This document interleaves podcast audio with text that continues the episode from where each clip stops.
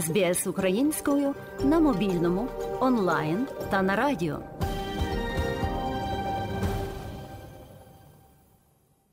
Розпочалася 271-ша доба героїчного спротиву українського народу загарбницькій війні з Російською Федерацією. На ранок 20 листопада українців знову розбудила масштабна повітряна тривога. Начальник об'єднаного координаційного прес-центру сил оборони України, капітан першого рангу Наталя Гуменюк, нагадала цивільному населенню про те, які загрози несе нереагування на попередження про повітряні атаки росіян. Треба пам'ятати про гібридність цієї війни і про потужність інформаційного фронту. Треба усвідомлювати, що можуть бути і відволікаючі маневри, в тому числі і, наприклад, відволікати увагу на тривогу і небезпеку з повітря, водночас зробити пуски ракет, наприклад, з акваторії Чорного моря. Наразі зараз там перебуває вісім кораблів бойових на чергуванні, серед яких один носій ракет типу калібр це підводний човен і це певна небезпека, оскільки спуски саме з підводних човнів складно вирахувати одразу. Тому під час повітряної тривоги, якою би вона не була сповіщення про безпосередню роботу авіації або можливі ракетні удари з моря, треба дотримуватись обов'язкового алгоритму і перебувати в укритті. Керівник офісу президента Андрій Єрмак обговорив із дипломатичною радницею президента Франції з питань континентальної Європи та Туреччини Ізабель Дюмон питання гарантій безпеки для України, а також ситуацію в енергетичному секторі, створення спецтрибуналу проти Росії та підготовку до форуму з відновлення у Парижі. Про це повідомляє прес-служба офісу президента. Франція передала Україні дві батареї зенітних ракетних комплексів протиповітряної оборони Кроталь та дві реактивні системи залпового вогню. Від початку широкомасштабного російського вторгнення ця країна надала ЗСУ допомогу на 550 мільйонів євро із загальної суми у 3 мільярди і входить до п'ятірки найбільших країн-донорів України. А схвалений нещодавно французьким парламентом фонд у розмірі 200 мільйонів євро дозволить Україні замовляти у французького оборонпрому необхідні необхідне озброєння та забезпечувати обслуговування поставлених систем. Президент Володимир Зеленський звернувся онлайн до учасників міжнародної організації франкофонії. Українська формула миру дуже чітка, і кожен її пункт абсолютно пропрацьований. Радіаційна і ядерна безпека, продовольча безпека, енергетична безпека, звільнення усіх полонених і депортованих, виконання статуту ООН і відновлення територіальної цілісності України та світового порядку, виведення російських військ і припинення бойових дій, повернення справедливості, протидія екоциду, недопущення ескалації, фіксація закінчення війни. Наприкінці новин прозвучить черговий випуск звернення президента до народу України.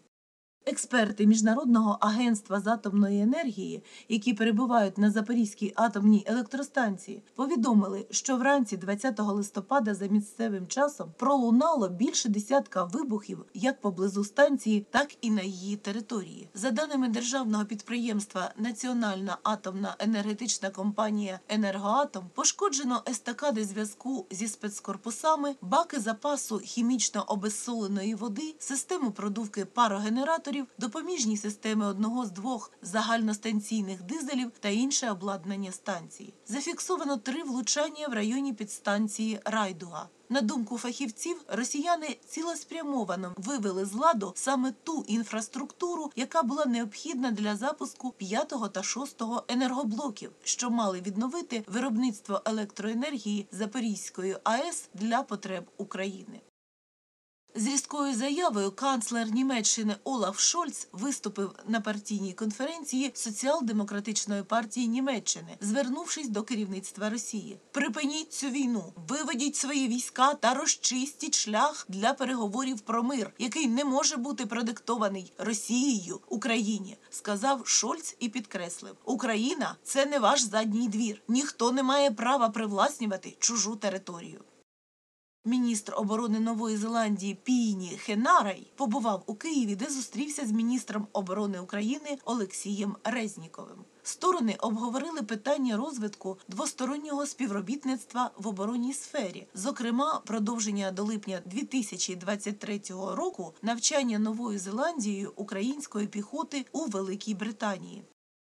Під час виступу на міжнародному безпековому форумі, який тривав з 18 по 20 листопада в канадському Галіфаксі, міністр оборони США Ллойд Остін сказав, що нищівна війна Росії проти України є прямим викликом суверенітету в усьому світі. Цитую: навмисна жорстокість Росії є нападом на наші спільні цінності та на правила війни. Вона руйнує міжнародний порядок, який гарантує нам усім безпеку. Натомість голова партії Європейська Солідарність Петро Порошенко сказав Ллойду Остіну, що для вирішення безпекової кризи в Європі необхідно насамперед відкрити двері НАТО для України, а також припинити довіряти Путіну, та перерахував основні аспекти допомоги, якої наразі потребує Україна. Ми сьогодні потребуємо грошей поточного фінансування для вирішення дефіциту бюджету, щоб фінансувати в тому числі оборону України. Ми сьогодні потребуємо запасних частин, трансформаторів, генераторів для об'єктів критичної енергетичної інфраструктури, оскільки вже сьогодні наголошено, що більше 50% енергетичної інфраструктури зруйновано. Я тут довожу, що безумовно це потребуємо, але нам додатково до трансформаторів і генераторів точно потрібно протиракетна оборона, яка прикриє з повітря або закриє небо над об'єктами критичної інфраструктури. І дуже важливо, що ми зараз пакуємо саме такий е, пакет допомоги Україні разом з допомогою по енергетиці, Міністр з питань реінтеграції тимчасово окупованих територій України Ірина Верещук під час перебування на Миколаївщині виступила на спеціальному брифінгу, де пояснила, як саме готуються до опалювального сезону деокуповані території півдня. Ми розуміємо, що від нашої координації з нашими міжнародними партнерами, союзниками з урядів інших країн, з нашим волонтерським братством, з громадським сектором, зі всіма разом нам вдасться плече в плече пройти зимовий період. Ми на сьогодні маємо декілька напрямків, а саме це забезпечення. Паливом деревина паливна, пілети, брикети, вугілля, все, що допоможе нашим громадянам зігріти свої оселі. Дрова тут день-два, і в громадах дрова будуть в е, оселях людей, які цього потребують. Також нам дуже потрібно знайти велику кількість генераторів і палива до них для того, щоб забезпечити наші лікарні, соціальну інфраструктуру. Зрештою, пункти обігріву, пункти незламності. Президент України Володимир Зеленський поставив чітке завдання владі на усіх рівнях забезпечити пунктами незламності усі населені пункти, щоб люди знали, куди вони мають прийти.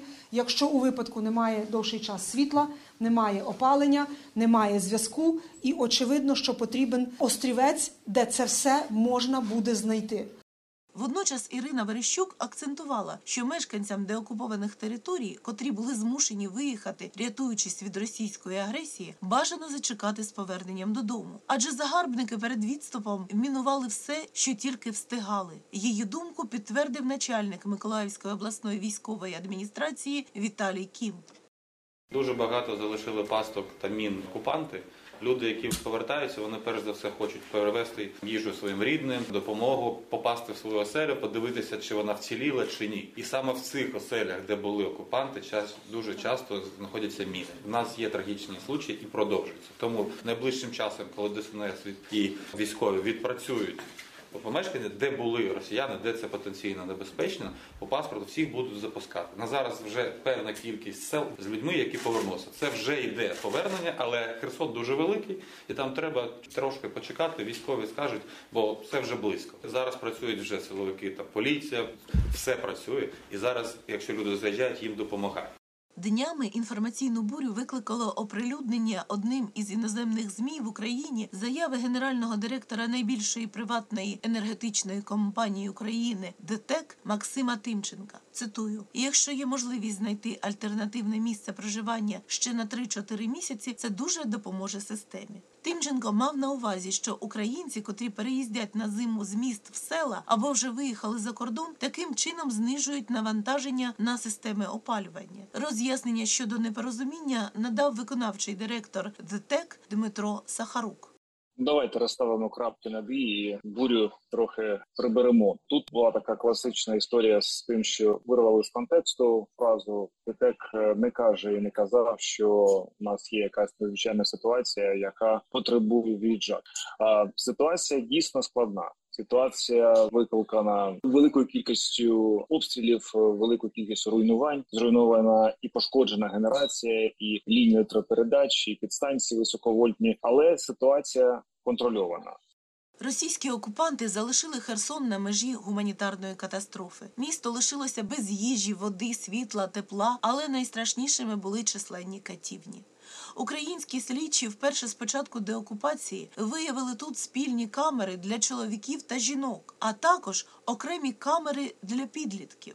Голі стіни та стільці, до яких прикручували жертв дротами та наручниками, а самі стільці прикручені до підлоги, аби не падали раз по раз під час катування електричним струмом. Радник голови Херсонської військової адміністрації, депутат Херсонської обласної ради Сергій Хлань говорить, що приблизно те саме відкриття чекає на нас, коли буде звільнено ще досі окуповану нову каховку.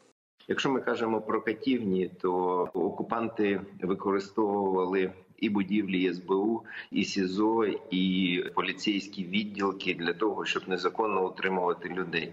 Але з самого початку окупації окупанти взагалі-то використовували будівлю СБУ в новій Каховці. І до речі, ми ще побачимо після визволення нової Каховки це лівий берег, ті злочини, які чинили окупанти від початку. Нова Каховка так знаходиться, що від будь-якої точки окупованої Херсонщини до нової Каховки їхати десь приблизно дві години, і окупанти застосовували до людей, яких незаконно затримували такі дії. Вони надівали наручники, мішок на голову, кидали в машину і везли десь приблизно дві години, ну не розуміючи, куди щоб залякати одразу. Привозячи в нову каховку, розташовували в будівлі служби безпеки України. Десь ще три доби тримали людей, е, щоб вони чули тортури, які відбувалися неподалік в сусідніх камерах. І вже на третю добу, коли людина знесилена, коли людина чує постійно те, що відбувається в застінках, не маючи їжі і води,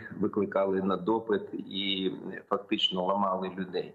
Нині в деокупований Херсон з усієї України та із-за кордону йдуть гуманітарні вантажі. Зокрема, 20 листопада прибув гуманітарний конвой від ЮНІСЕФ. Доправили необхідні речі: 3600 гігієнічних наборів, 5000 ковдр, два генератори потужністю 35-40 кВт, питну воду, півтори тисячі комплектів зимового дитячого одягу. Також ще понад 80 тонн допомоги надійшло у Херсон від інших благодійних та волонтерських організацій. Про це повідомив голова Херсонської обласної військової адміністрації Ярослав Янушевич. Днями відкрито перший пункт обігріву.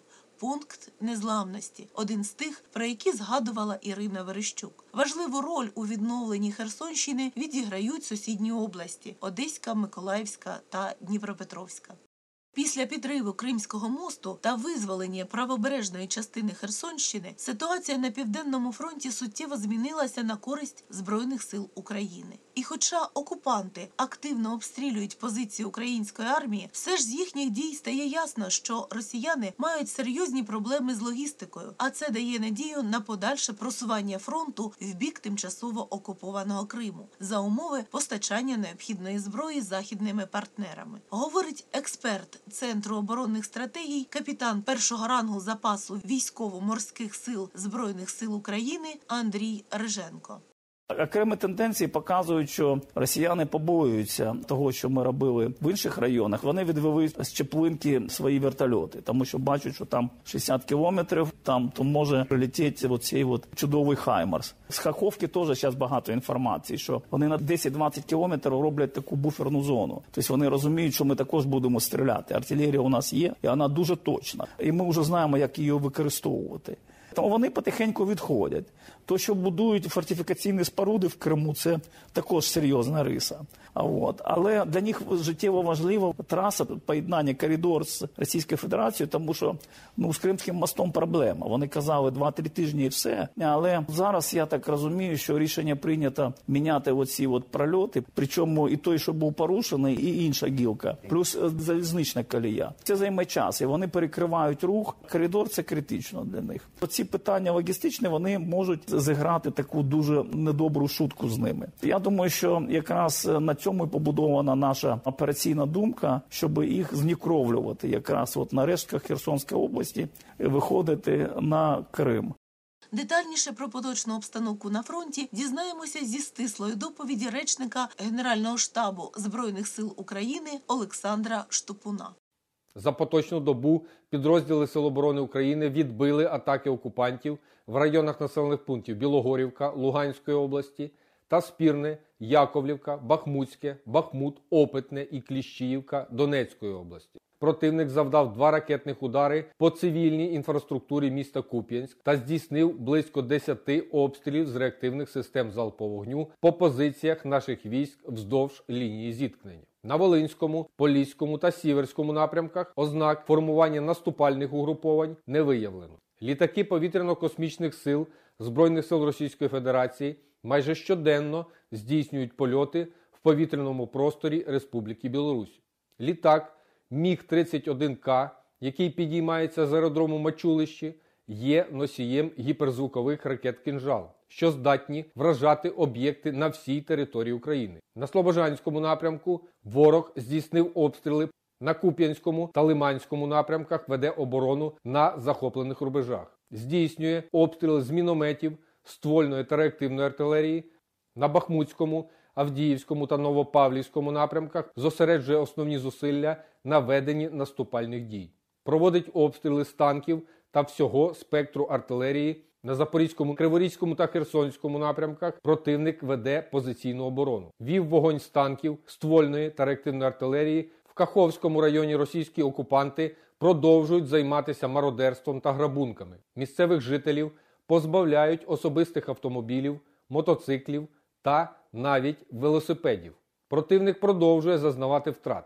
Так, до міської лікарні Скадовська, що на Херсонщині, привезли близько 100 поранених військовослужбовців російських окупаційних військ. Українська авіація протягом поточної доби завдала по ворогу 6 ударів, 3 по районах зосередження особового складу, озброєння та військової техніки, та 3 по позиціях зенітних ракетних комплексів. Підрозділи ракетних військ і артилерії Сил оборони у цей же час уразили два пункти управління, склад боєприпасів, район зосередження особового складу та ОВТ і два інші важливі об'єкти окупантів. Віце-спікерка Верховної Ради Олена Кондратюк привітала рішення МЗС Польщі не видавати віз російській делегації, яка мала намір взяти участь у парламентській асамблеї ОБСЄ 24-26 листопада у Варшаві, зазначивши, що МЗС Польщі справедливо обґрунтувало свою позицію грубим порушенням Росією міжнародного права. Олена Кондратюк мала на увазі нещодавній інцидент з прильотом ракет на територію Польщі, який стався того ж дня коли й масований ракетний обстріл України 15 листопада. Наразі ще немає остаточного експертного висновку, яким чином ракети влучили у ферму Пшеводові, що за 8 кілометрів від кордону з Україною. Тоді загинули двоє людей. Про те, чи є шанс, що задля уникнення повторення інциденту польські ППО почнуть збивати російські ракети, які прилітатимуть в район польсько-українського кордону. Ситуацію окреслив український військовий оглядач Денис Попович. Технічно це можливо, але для цього потрібно політичне рішення. Наскільки я розумію, зараз що НАТО і всі наші партнери дуже бояться, що якщо вони таким чином забезпечать безполітну зону принаймні західною частиною України, то це все одно може спричинити певну ескалацію відносин між НАТО та Росією. Тому все це впирається в політичне рішення. Тобто вони чомусь зараз поки що бояться ескалювати ситуацію і ескалювати відносини з Російською Федерацією. Які у них є для цього підстави? Ну то вже питання до них по великому рахунку, але технічно це можливо. Фільм Битва за Україну, який зняли в Кам'янці-Подільському на Хмельниччині, переміг на міжнародному молодіжному кінофестивалі Джімпо у Південній Кореї. Картину представили надзвичайний і повноважний посол України в Республіці Корея Дмитро Пономаренко та президент Українського міжнародного кінофестивалю Бруківка і режисер стрічки Андрій Заєць. Фокус своїх виступів вони зосередили на підтримці України та воєнних злочинах над дітьми й мирним населенням, які коять російські загарбники. Короткометражний фільм присвячено подіям перших місяців повномасштабного російського вторгнення в Україну. Оповідь ведеться від імені добровольця та волонтерки, яка опинилася в окупованому Маріуполі. У фільмі знімалися популярні українські акторки Ірма Вітовська Ванца та Віталіна Біблів. Випуск новин добігає кінця. До вашої уваги вечірнє звернення президента України Володимира Зеленського від 20 листопада. Бажаю здоров'я, шановні українці. Завершується цей день, вже 270-й день повномасштабної війни. Коротко звітую. Перше фронт. Найбільш жорстокі бої, як раніше на Донеччині. Хоча атак цієї доби менше через погіршення погоди, кількість російських обстрілів залишається, на жаль, надзвичайно високою. Луганщина потроху і з боями рухаємось. Станом на цей час загалом на сході вже майже 400 обстрілів від початку дня. Дякую кожному і кожній, хто тримає позиції, хто допомагає нашим силам оборони. Південь тримаємо оборону послідовно, дуже прораховано, знищуємо потенціал окупанта. Друге це енергетика, відновлення мереж і технічних можливостей постачання розмінування ліній електропередач, ремонти. Все триває цілодобово. Вдалося полегшити ситуацію в частині регіонів, де ще вчора було дуже дуже багато реальних проблем. Цього вечора стабілізаційні відключення є в 15 областях, в Києві також найбільше Вінниччина, це Сумщина, Полтавщина, Хмельниччина, Франківщина, Київщина, ну і столиця. Робимо все можливе і неможливе, щоб повернути нормальне життя в Одесі, в Харкові та усім нашим містам і нашим громадам. Я дякую всім енергетикам, працівникам комунальних служб, обласних адміністрацій, усім, хто працює заради українців. Третє зовнішня політика.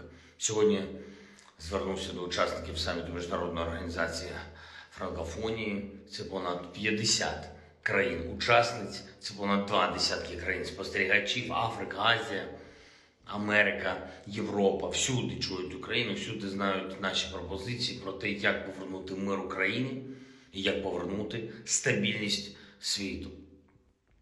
Одразу скажу, що українську формулу миру сприймають у світі надзвичайно позитивно. Вона цілком конструктивна і реалістична, на відміну від пустої брехливої російської риторики, про нібито їхню готовність до якихось там переговорів.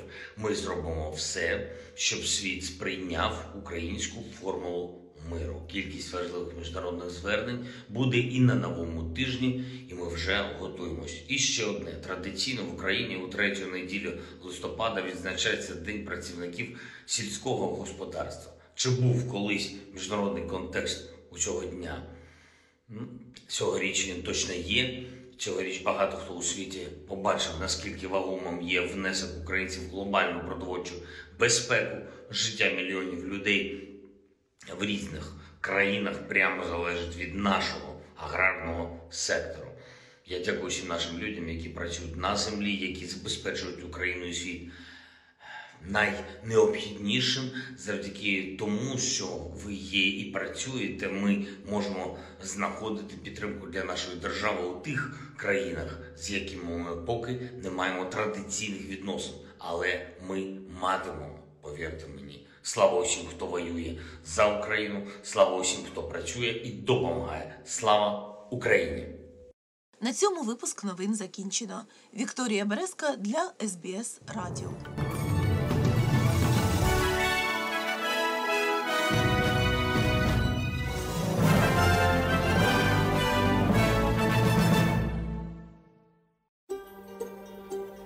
СБС українською ділиться історіями далі на сторінці Фейсбуку.